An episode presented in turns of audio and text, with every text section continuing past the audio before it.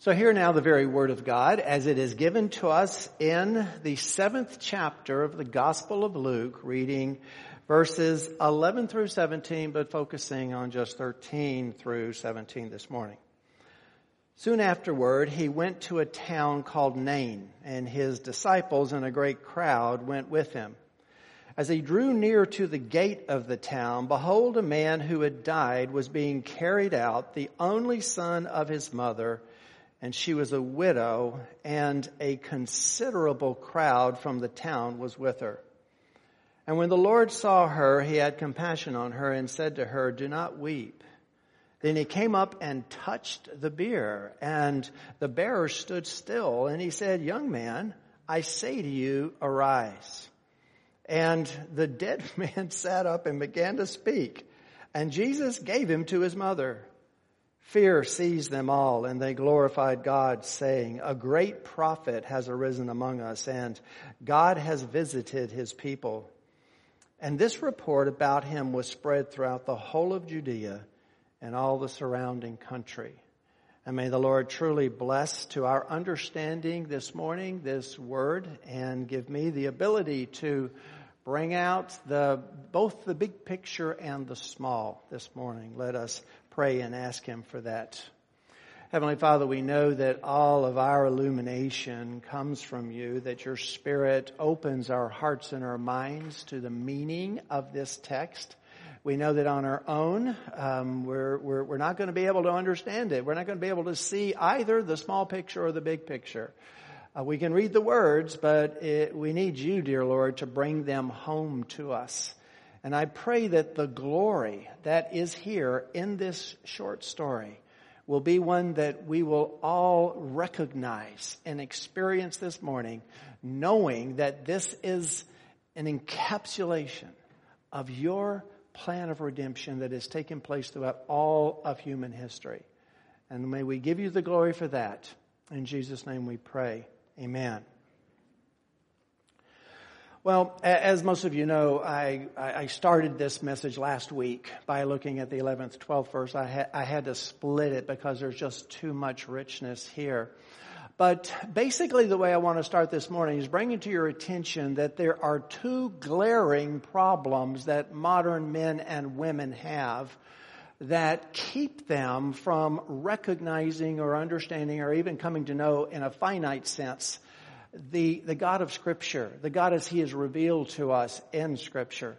Last week we looked at the first part of that, and, and that was that they really have no sense of history. Uh, um, history begins and ends with modern men and women, and anything that went before their time or before the age of technology or before their own particular history is of little importance. In fact, not only do they ignore history, but they disavow it and say it's of no value whatsoever. Well, God's providence, which is what we are seeing here and studying, is the outworking of His eternal decree, His decretive will in history. So if you don't understand history, there's no way that you're going to understand God.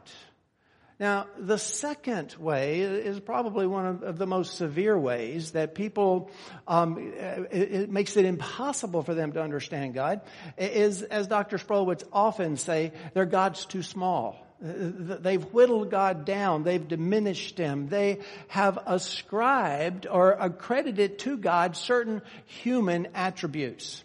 There are certain attributes that we have. They're called communicable attributes. These are attributes that God has, but He is also through the imago Dei, but the, the image of God, He has given them to us. Now, the problem is that when God has these attributes, and one of them would be His compassion, we're going to see that this morning. Another would be His power. When He has these attributes, He has them in infinite degree. We have them to a very finite degree, but yet when we try to understand them or understand God, we project our understanding of His compassion and His power upon Him. And that makes it almost impossible. How can there be a God who is infinitely compassionate, but is also infinitely powerful, who allows suffering, who allows good people, and I use that uh, term loosely, good people to suffer and die, and, and, and seemingly evil to flourish? How can there be a God who is at one time perfectly loving and infinite in that love, but at the other time, uh, other hand, perfectly holy and wrathful at our sins and warns us that he will send our souls to an eternity in hell? I mean, we can't reconcile those things. And I think the great the great problem that people run into, especially in modern times, is they try to comprehend the incomprehensible. They can't simply accept, well, this is what scripture says about God. They want to talk about my God. My God is this. My God is that. My God has this kind of compassion, this kind of love, rather than God being that infinitely complex being that no matter what we do, we'll never understand Him entirely. We cannot comprehend the incomprehensible. Now the reason I'm bringing this out is that these very ideas are in our text for this morning. The idea of God's providence and the divine appointment that we're seeing in this story, but at the same time, a compassion that allows such suffering, but ultimately for the glory of the God who is both compassionate and powerful. And we'll bring that out as we go through the text. Now, as I said, I had to divide this so it, when we talk about the context of this story, what I have to do is I have to sort of try to recreate the image that we created last week, especially for those of you who might not have been here. Try to recreate that image very quickly in your mind so that it's there, so that when we get into our text for this morning, you understand what's going on. So we're going to go back, start with just the 11th and 12th verse, and we're going to see if we can recreate the image that is there. First of all, Luke establishes both the chronology and the geography of this event. Chronology is important because it happens soon afterwards, right after the healing of the centurion's servant. So there's supposed to be a flow from one story to the next.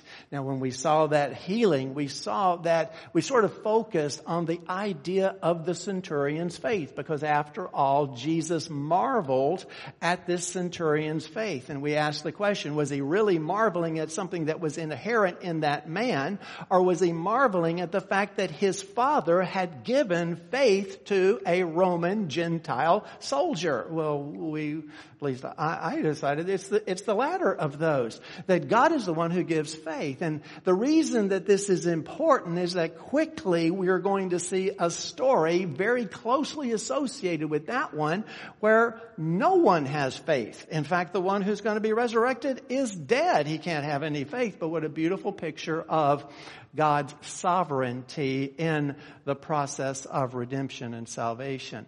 Now the second thing that we learn from those opening verses is the geography of this. It all takes place in a little place called Nain. It's still there, so we don't have any trouble knowing where it is. Nestled on the northern slope of, well, they call it Mount Moreh, but it's actually about a 1500 foot hill and it's there in the Jezreel Valley. We talked about how rich the history was all around that valley, a great place to talk about the providence of God.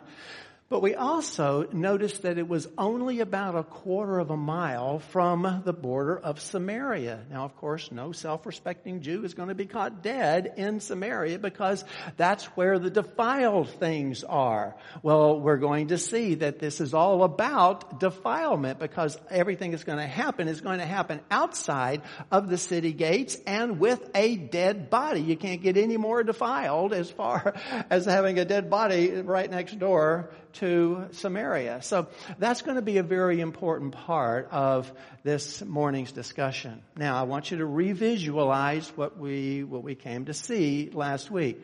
There are two crowds that are going to meet each other. Jesus has made a 25 mile hike. It's about 25 miles southwest of Capernaum. And, he's got a great crowd with him, Luke says. We don't know where that crowd came from. Maybe they followed him all the way from Capernaum. I think more than likely as he passed through every single uh, populated area, people began to follow follow him, which would mean most of these people are curiosity seekers. They want to see a miracle. And so there would be excitement and expectation in this great crowd that just happens, when it doesn't just happen, it's by the providence of God, a divine appointment. They begin to approach the city at the exact same time that a funeral procession comes out of it. Once again, another crowd. Luke tells us it's a considerable crowd. There was mandatory to go to funerals in those days in that part of the world. And so another crowd comes out and their demeanor could not be more different. It has been a particularly bitter lamentation. The man who died was young. He died before his time. He's an only son. His father's line stops. He's the firstborn son, which brought even an additional degree of lamentation. But to make it just totally tragic, the mother is a widow. The father's not alive. And so the mother, and she's going to be the focus of a lot of our discussion this morning, has just had her entire world come unglued and crash down around her. Nothing is before her except loneliness and perhaps financial destitution unless she can find someone who will take care of her. Now, these two crowds are going to meet outside the gates of Nain. Now, we, we stepped back. We're going to do it regularly this morning. We're going to step back from the action of this and we're going to look at it in its overall uh, view as a symbolic look encapsulating all of God's redemptive purpose in this one story.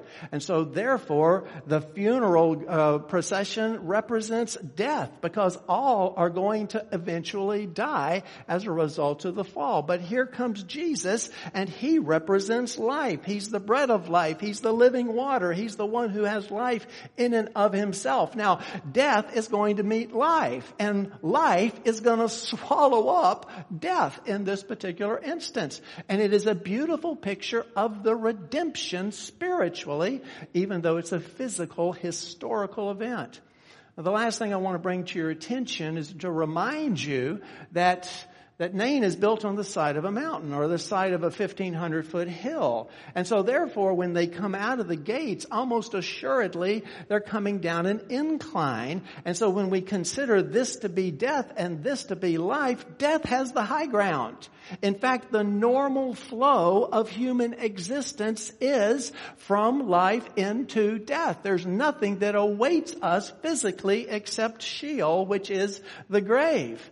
And spiritually, the harshness is that in our fallen state, what awaits us is hell and separation from God.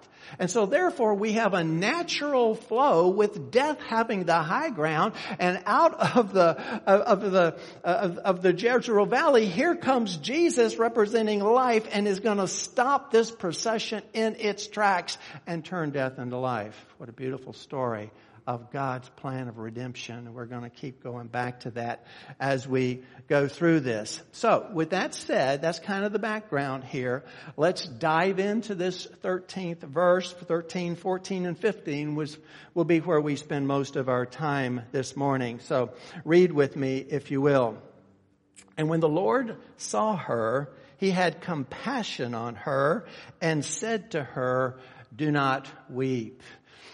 Now, the tendency when we read or you hear this passage discussed is to whip right on by this verse and get to the miracle when Jesus raises a man from the dead, but we're not going to do that.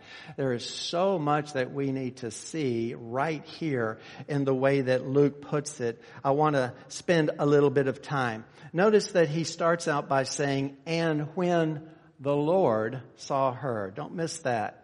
This is actually the first time in Luke's gospel that the narrator, who is Luke, and that narration refers to Jesus as Lord. Now, it's not the first time that word has been used. In fact, we just talked about it in the, the, the story of the centurion's servant because the centurion refers to him as Lord. And Luke uses the underlying Greek word regularly in 80 verses in his gospel, kurios, which could be a polite address, it could be a human master, or it can speak of divinity. But if you go back and you look at the almost, well, I think it's over 30 times he's already used it in his gospel, that every time virtually the word Lord refers to God refers to some degree of deity. And so we recognize that when the centurion may not have known that Jesus is indeed the King of Kings and Lord of Lords, he, Luke is, is expressing his exalted Christology. He's telling us that Jesus is the King of Kings. And so therefore now he refers to Jesus as Lord. Now the reason I'm making a point out of this is that we are going to have to make sure that we see Jesus in the light that Luke has developed. First of all, He is the Lord. He is deity. But secondly, if you remember right at the end of that story about the centurion, Luke reminded us that Jesus is also a man when he says he marveled at his faith because God doesn't marvel. God knows all things. There's nothing's going to surprise him. But Jesus in his humanity marveled at the man's faith. So in other words, what I want to make clear is it is the God man who is making his, and, and, and, I don't necessarily like that phrase. It's just a lot shorter than saying that person who's the Son of God incarnate, who has both a God nature and a human nature, 100% God, 100% human. That's a little bit longer than just saying God man. So I'll, use the, the term God man to speak about Jesus in his natures. He's 100% God and he's 100% man. Well, it is Jesus the God man who is going to confront this funeral procession and turn death into life. Well, notice that he goes on and says, and when the Lord saw her, he had compassion on her. Now, just, let's just pause there because this is hugely significant, at least the way I read this. Notice that Jesus had compassion when he saw the mother. There was no begging. There was no pleading. There was no leper who came up and got down on his knees and says, if you desire, you can make me clean. There was no Syrophoenician woman chasing Jesus around saying, would you please clear, you know, uh, save my daughter. There was no, not even the centurion who sent a delegation to Jesus and said, Jesus, would you please come and heal my servant? Jesus walked up and he saw a funeral, which the rest of us would simply let go on by. He saw the mother and he had compassion and he was unsolicited and unrequested what he does next. Now, brothers and sisters, I just, again, I, I, just want to kind of step out of it a little bit. I'm going to be doing this. We're going to step into the story and then we're going to step out of it because after all, this is a very symbolic, we do not question its historicity, but it's very symbolic in what this means and what it says. This is Jesus as the God man having compassion on a woman, compassion that is unsolicited and unrequested that will lead to an act of grace. All right, let me just repeat that, and those who are quicker among you are going to start grabbing onto this. We are going to see the God man with an unsolicited, unrequested compassion, we're going to see that compassion turn into an act of pure grace when he gives life to the man who is dead. And we'll, we, will be coming back to that um, as we continue to go through this. Well, anyway, when Jesus saw her, he had compassion. Now that word compassion, we need to kind of look at just a wee bit. Compassion, it means to have pity on, to sympathize with, to have empathy with. Usually it has the idea that someone is suffering or in some kind of a bad state and you are able in some way to associate with that person. But when we talk about the way that we have compassion, remember one of the problems we have is that we project on both Jesus in his human sense and in his divine sense, we project our understanding of compassion on him rather than trying to see it in the context that it would be totally unique in Jesus. Now, as Christians, we are instructed to have compassion on people. We are to have compassion on those who are sick and those who are needy, those who are marginalized, those who have less than we do. In fact, as Christians, we are called to have compassion on all human beings, all those made in God's image. Now, in reality, most people have selective compassion. They have compassion on those that are around them, their family, their friends, those who look like them, those who talk like them, and those who think like them.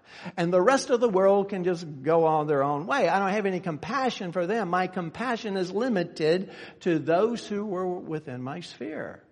And, and then there's a odd group of people who seem to have more compassion for animals than they do for people, for puppies and whales and, and baby seals are, are more, they have tremendous compassion on them, but they don't seem to have compassion on, um, the people around him. And then there's that absolutely crazy group of people, unfortunately, making themselves very vocally known and having a, a, major political impact in the country in which we live that actually have more compassion on inanimate things like glaciers and trees and no compassion whatsoever to the millions of babies who are killed in the womb every year.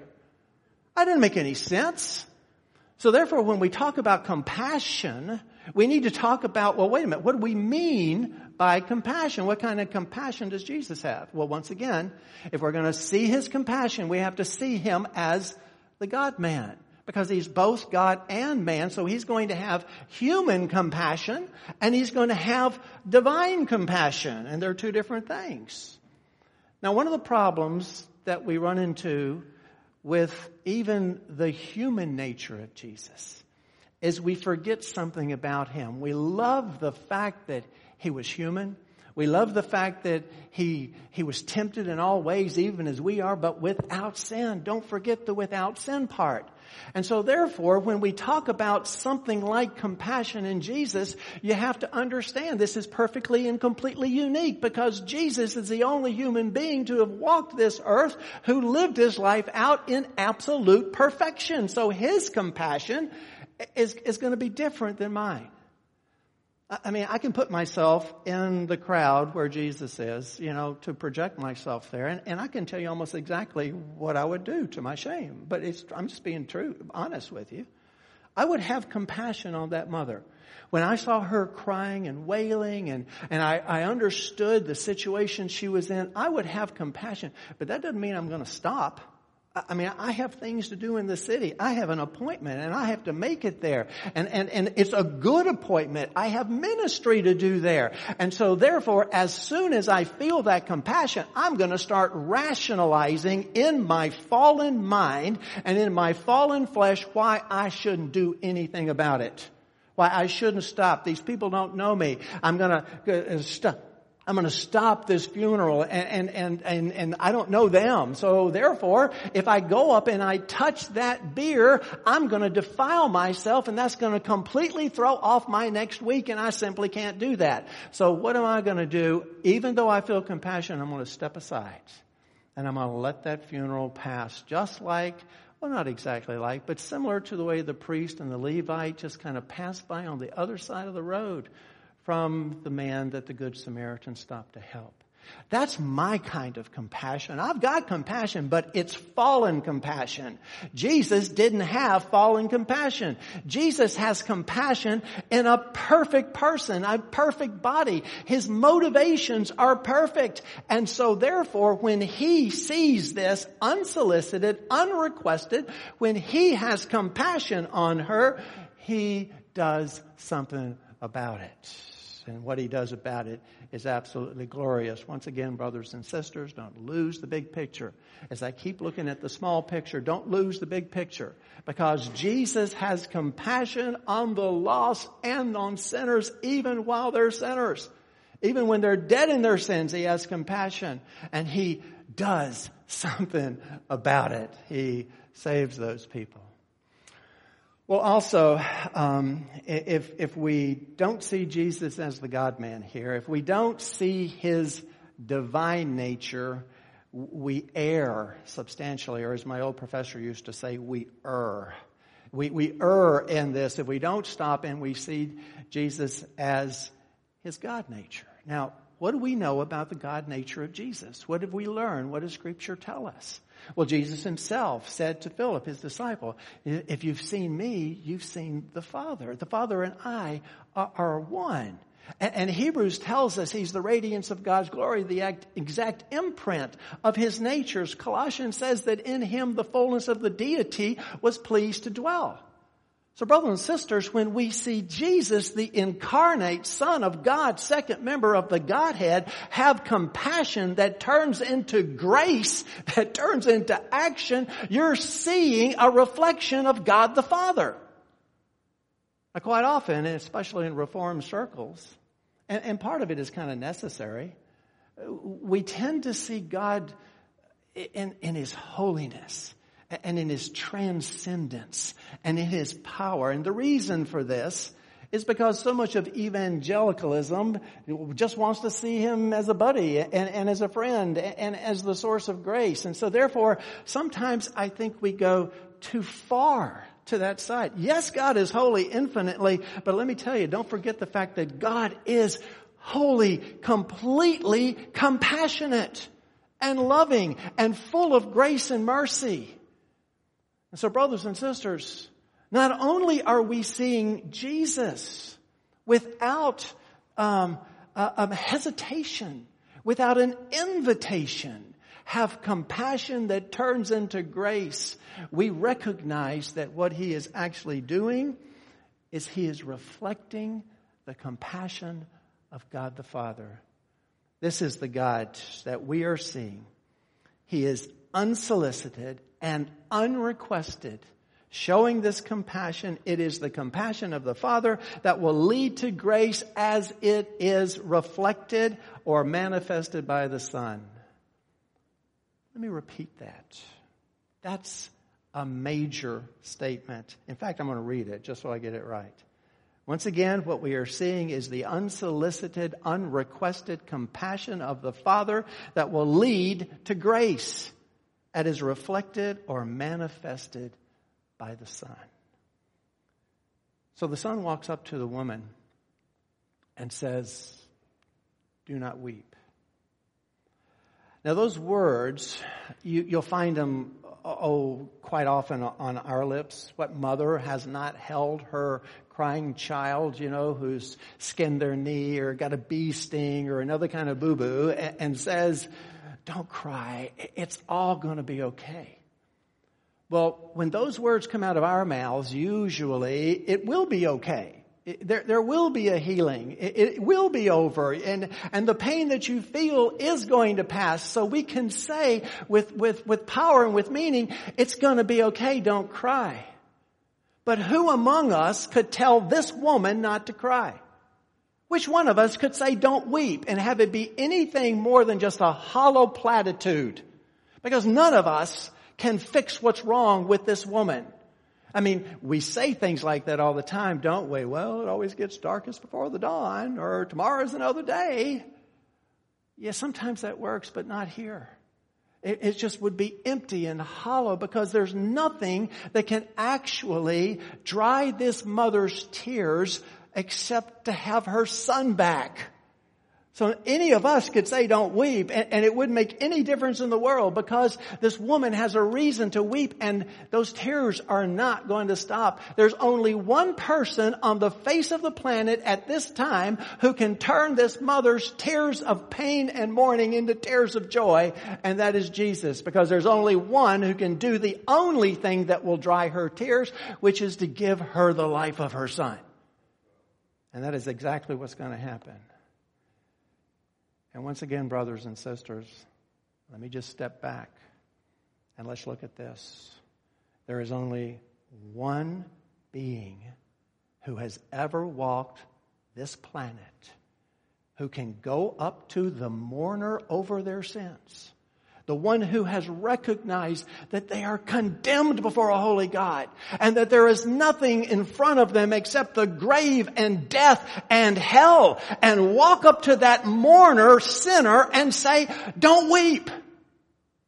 Because there's only one who can turn that spiritual death into life, and that is Jesus Christ, the Son of God.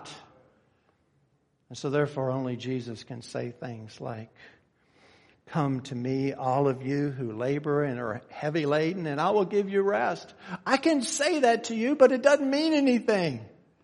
Jesus is the only one who can say, do not weep, and actually dry the mother's tears. Actually drive the sinner's tear as well. Well, anyway, that's that, that, that, that powerful verse that sets us up for the miracle itself in verse 14. Then he came up and touched the bier. Again, notice the spelling, I-E instead of E-E. Touched the bier and the bearer stood still and he said, young man, I say to you, I'm sorry, young man, I say to you, arise. What an extraordinary image. Once again, we see Jesus work the most extraordinary miracle. He is the Lord of compassion, but he is also the Lord of power. Now, I want to talk about his power over death and sin in just a moment, but let's kind of flesh this out because there's other things that are exhibiting the power of Jesus here. One of them we just talked about, the power to be able to say don't weep and actually be able to do something about it, right? There were power in his words where they would just be holy or hollow as far as if we were to say them. But there was also a power that Jesus had over circumstances, uh, over the crowd that was there. You remember when they wanted to throw him off of the, just across the valley, they wanted to throw him off of the cliff there in Nazareth and he just walked through them as if they're not there. And another time they wanted to stone him in the temple and he just walks right through them. Jesus had a power over circumstance and over the crowd because there, there was nothing that happened here to this crowd ex- except stopping. Now, what, what I'm pointing out is this. Everyone in that crowd would have been astonished. We're not astonished because we know who Jesus is, but imagine, put yourself in that funeral procession and here comes this other group towards you, and Jesus does what he does, or what we just read. Let me sort of give you a modern day parallel if I can. Imagine one of these ancient older cemeteries, you know, the ones where all of the graves are above ground, there's crypts and everything, and you walk in narrow paths between all these crypts. Imagine that you are part of a funeral procession, and it's very similar to this. A young man has died, perhaps he's left a young family, and it's just a tragic situation, and the lamentation is so bitter, and the pallbearers are carrying the coffin down this narrow path path towards the place of burial. But here from the other direction on the same path comes a middle school field trip. Okay? What they have been, they've gone into the cemetery to look because there are a lot of famous people buried there. So the teacher has brought his seventh, eighth grade class into this area to show them all of these great literary and other figures who are buried there. Now, as middle schoolers do, they're not in a funeral. No one they know has died. They're out with their buddies. They're cutting up. They're joking. They're having a good time. They're sort of around the place and these two groups meet. Now, you know what should happen? The, the teacher should corral his students. Take your hats off, stand here, and be respectful of the pain that is represented in this funeral process. Let them pass, and then we can continue our field trip. But can you imagine if the teacher doesn't do that? But he waltzes up and stops the procession. Not only does he stop it, he tells the people mourning, hey, don't weep, and then puts his hands right on the coffin. Well, yeah, you'd be astonished. But if you're big enough, you'd probably do something else to that guy, you know? Because that would be such an affront. That's what Jesus does here. He, I mean, to, to walk up and tell the mother not to weep, again, no indication that anyone knows that this is Jesus, okay? Just a, a guy showing up with a whole crowd and he walks right up and he stops them dead in their tracks and he puts his hand upon the bier. There's power in Jesus, in his circumstance and in his crowd. But there's another statement of power here. And I hope I can say this just right because it's not in what Jesus does, it's what Luke tells us he does. Because Luke tells us that he goes up and he touches the bier. That's the litter upon which the dead body is being carried. He goes up and touches it and everyone stops. But the word that is used for touch in the Greek, it's a good translation, but the word is deeper. It has more richness than that because it is a word that comes from a root that means to ignite, literally to start a fire under. And that is what Jesus does when he touches the bier. He starts a fire of life under this dead body and he comes alive again.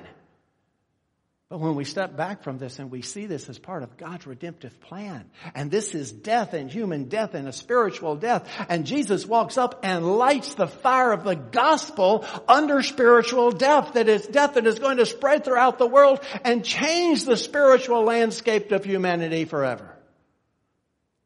There's power sometimes in just the language that is used. But the main power that we see here is the power that Jesus expresses over death. He came up, he touched the bier, the bearer stood still, and he said, Young man, I say to you, arise.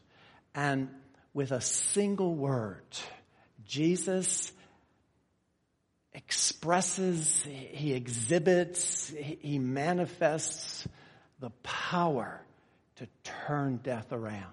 As Clayton read earlier, beautiful passage from Isaiah. He will swallow up death forever. I love that imagery. He swallows up death. When death comes down in its natural progression and Jesus comes along and he lights a fire under the dead person, he swallows it up forever. Paul puts it this way, death is swallowed up in victory. Oh death, where is your victory? Oh death, where is your sting? The victory is in the turning around of death. But is that all that we're seeing here? Are we just seeing Jesus turn death around, reverse the, the curse of the fall? Are we seeing something else? If you were here for the after church last week, I left this to you as homework to meditate on. Is Jesus eradicating death or is he giving life? Well, it's the latter, folks. Because let me give you a principle. You can't win the victory over death unless you have the ability to give life. You cannot eradicate death unless you have the power of life. Because death is really just the absence of life. When life is taken away, you have death. It's the privation of life. But in order to be able to turn this around, in order to bring this man back from the grave to, to, say, arise and have it mean anything, Jesus must have the power of life. John tells us that in his fifth chapter over and over again. For as the Father raises the dead and gives them life, so the Son gives life to whom He will. Jesus sovereignly gives life. Now, of course, He's talking physical life here, but also we're talking spiritual life. He goes on in the 26th verse of that fifth chapter of John, for as the Father has life in himself, so he has granted the Son also to have life in himself. In order to give life, you must have life. And you can't have life gifted to you and give it to someone else. Only God has the ability to give life because only God has life in himself. And Jesus has life in himself and is able to give it. That is why he says, I am the way, the truth, and the what? And the life. Jesus is life, has life, gives life. And that is what we are seeing here in the, back in John 5. Whoever hears my word and believes him who sent me has eternal life. He does not come into judgment, but his path from death to life. Once again, stepping back from the story, yes, we are seeing physical life given to this man, but what it means in its overall plan of God's redemption is that he sent his son into this world of death to give life to those that he would. And when he does it, they become a brand new creation. Of course, we read in John 11 as Jesus gets ready to bring Lazarus back from the grave. He says, I am the resurrection and the life. Whoever believes in me, though he die, yet shall he live. And everyone who lives and believes in me will never die. The pathway to this kind of life is faith. And what do we learn in the closely associated story just before this? That faith is a gift. It is a gift of God. And so therefore, we are seeing 100% here the providence of God taking place and not the work of a human being. Jesus gives life and conquers death. Okay? So, if you were here in the after church, that's the answer. It is life that Jesus gives. It is death that he conquers because he has the ability to give life. Well, anyway, he says, young man arise and the dead man sat up and began to speak and Jesus gave him to his mother. You know, I wish and, and, there's not a, an English translation that I have come across that actually carries the Greek word. Everyone says, and the dead man. But that's not actually the underlying word. The underlying word is corpse, brothers and sisters. I mean, the emphasis is on this is a corpse and corpses don't sit up and talk. Okay? There's not a hint of life in him. Granted, he's not a fourth day man like Lazarus was, but he is still completely and totally dead. This is a miracle as Jesus gives life to a lifeless corpse. And just so that we will know that he is fully brought to life, he stands, he sits up and starts talking. He starts speaking. He can rationally think. He has memory again so that he knows language. Jesus has not just given him life in some kind of vegetative state. He has given him and restored the kind of life that he had. But it's not an old life. It is a new life brought on by Jesus and Jesus Christ alone. Now, there's one thing I want you to think about. Um, we'll come back to it a little bit later. But I want you to ask yourself a question when you, again, step back from the story just a little bit. And I want you to ask yourself this question in light of so much of the belief of modern evangelicalism, what participation did this man have in his resurrection? What did he do?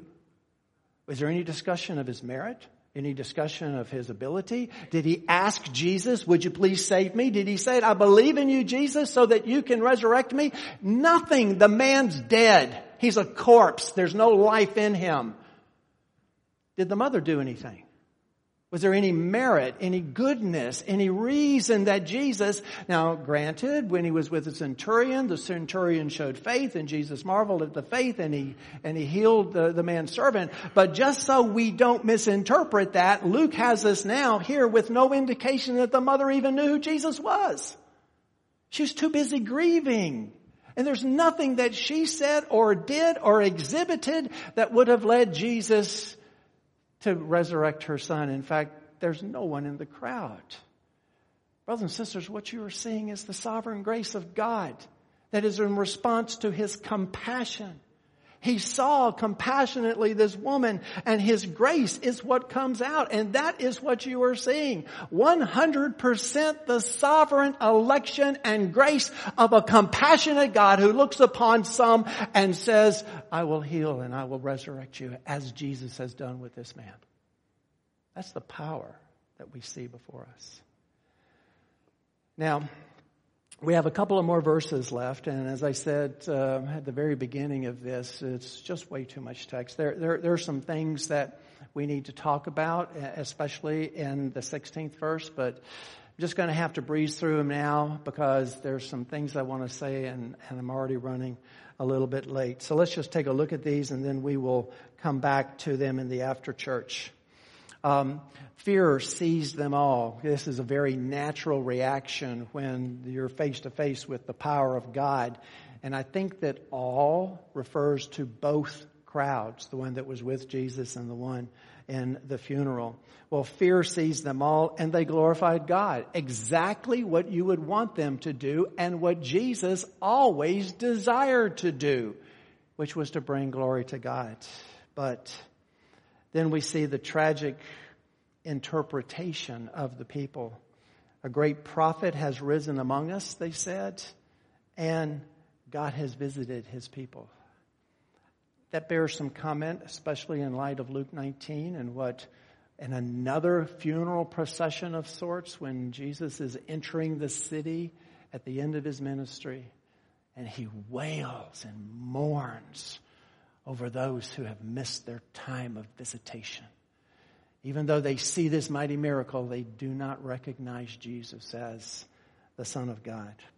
Well, anyway, verse 17, and this report about him spread throughout the whole of Judea and all the surrounding countryside. Um, a good way to get people to talk about you. I know that this wasn't Jesus' desire, but it's just what happens. We know that there are hundreds of people there, perhaps over a thousand. A good way to get people to start talking about you is to raise somebody from the dead that everyone knows is dead in front of a thousand people. People are going to start talking about you, and that's exactly what happens as his fame grows. Well, let me step back from this just a wee bit and let me look at this as a whole. It is a microcosmic look at God's plan of redemption, His providence in action. I, I alluded to this statement last week. Um, I, I want to read it for you this week. Dr. Sproul, in his commentary on this passage, makes this extraordinary statement. He says, if this were the only passage that survived from the life of Jesus, there is enough in it to reveal to us his sweetness, his excellency, his person, his power, and his saviorhood. We can live the rest of our lives trusting just this much information about the Lord Jesus Christ. That's quite the statement. And I think a statement that bears a little bit of explanation. So, once again, we cannot comprehend this and disavow history at the same time because what we are seeing is God's providential will coming to bear on this situation. So the situation is this. There is a sovereign God who controls, who ordains, who brings about all that is, all that happens. God does not treat us like a puppeteer, but all that occurs is under His primary will. And nothing that is outside of His will actually occurs when we talk about His decretive will, His declarative will, that which God says will be. Now, at the same time that God has all the power and all the compassion, evil is allowed to enter into the world that he creates. It is far beyond the scope of this morning's message for me to go into question of why does evil exist or where did it come from or what was the process. It is enough for us this morning simply to establish that evil exists and evil crept into the then perfect world that God created in the Garden of Eden, however with the potential for sin, the potential to fall into sin. And when the devil brought evil into that environment and he tempted our first parents, they fell into sin. And Paul tells us that the wages of sin is death. And so the curse of the fall from the very beginning of redemptive history was the history of a human race that comes down that hill, that finds itself on an unalterable path to Sheol, to the grave. And yet, God in His compassion and His mercy always had a plan of redemption. His providence is in place in history. What He says is what comes about. We are interested this morning primarily in His redemptive history and it begins in Genesis 3.15 when He tells us that there is going to come a time when the enmity that exists between humans and God will be destroyed and that enmity will be turned turned upon the serpent who brought, caused the problems in the first place. And then throughout the history of humanity, God begins to unfold His redemptive plan through the great covenants, through the kingdom that are established under David, through the law that He gave Moses, through the priesthood and the atonement that He allowed in that Old Testament sacrificial system, through the prophets who began to tell of another time time when God would enter space and time and swallow up death forever as we read in the book of Isaiah. All of that culminating and focused on the coming of Jesus Christ, His Son and bringing to bear this exact illustration that we are looking at. Brothers and sisters, if we look at this little illustration, we look at this little story, as Dr. Sproul said, all of redemptive history is encapsulated in it. So let me see if I can explain that just a wee bit. That corpse coming out of the city, that's us. That's fallen humanity outside of the gates. Because in the gates is where you have a relationship with God. Outside of the garden where the angels guard the entrance, that's where the defiled things come. And on that downward slope headed towards the grave, that is where all humanity comes. We are in terminally wrapped up in our sin and headed towards not only physical death, but unless something happens to atone for our sins and transgressions against God, we are headed for that dreaded spiritual death, the second death. And it's not just the grave that we end up in, it is hell itself in separation from God. But God in His great mercy, while we were still sinners, when we did not deserve it, when we're dead in our trespasses and sins. As Paul says to the Romans, God shows his love for us in that while we were still sinners, Christ died for us. This is an act of grace. This is an act of compassion. It is not an act that is based on any kind of merit that any of us has to do. He comes, He stops the procession. He lights a fire under the dead man and He creates life where there was nothing but death. This is unmitigated mercy and grace by God Himself. For it says this, for God being rich in mercy because of the great love with which He loved us. Even when we were dead in our trespasses, made us alive together with Christ. By grace you have been saved. And you have been saved not only by the grace of God, you have been saved by the providence of God. A God who knew you before the foundations of the world were set. You think it's a hike for Jesus to come from Capernaum to Nain, 25 miles? Think about the hike of the Son of God coming from heaven to this sewer that we call a world. Coming from immortality to at least a degree of mortality. Coming from infinity to finiteness of a human body, setting aside his glory and allowing himself to be mocked and beaten and crucified on a cross. Why? Because he loves us to that degree and it is his desire to swallow up death forever. He's the only one who can walk up to the funeral procession of human life and say, don't weep over your sins. Believe in me and trust in me and I will turn your tears of sorrow into tears of gladness when the time was right, God sent His Son. It didn't happen by accident. It is just as much a divine appointment when He came to your heart as it was when He sent Jesus from Capernaum to this poor woman. As Paul said in the Galatians, when the fullness of time had come, God sent forth His Son, born of woman, born under the law, to redeem those who were under the law, so that we might receive adoptions as sons. That's what Jesus came to do, to stand in the way of the funeral procession of humanity and to bring life where there was nothing but death.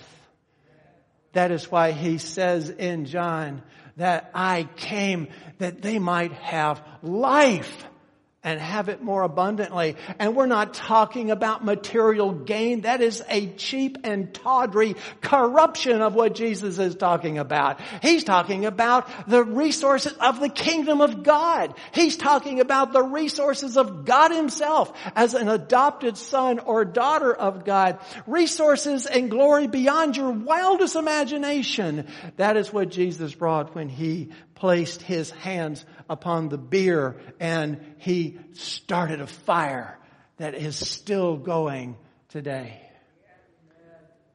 You know, the reason people like this story is the reason they like John 3.16. John 3.16, not exactly the same, but it, all of redemptive history is wrapped up in that one verse. For God so loved the world that he gave his one and only son that whoever believes in him shall not perish, but have everlasting life. That's it, man. That's it in a nutshell. And, this illustrates that great, marvelous, fantastic truth. Well, for some of you, I think maybe I got a little bit too um, animated there, um, a, a, little bit too, uh, I don't know, um, um, um symbolic or figurative. So let me see if I can spell this out to you. And, and I, I am speaking to Christians here. I am speaking to those Christians who have had their lives transformed. And the question that is before us is so what next? What was it all for? Because I want you to realize, realize something, brother or sister, that corpse is you. If you don't know Jesus Christ, that, that corpse is you also, and there's nothing before you but the grave and desperation and condemnation in hell. But if you are saved, that was you. You were that corpse. And at some time in your life, whether it was three years old or whether it was last week, God, I mean, Jesus stands in your path of that funeral, stops it in its tracks, touches your bier, and turns you into a new creation in Christ. You were dead in your, your trespasses and sins.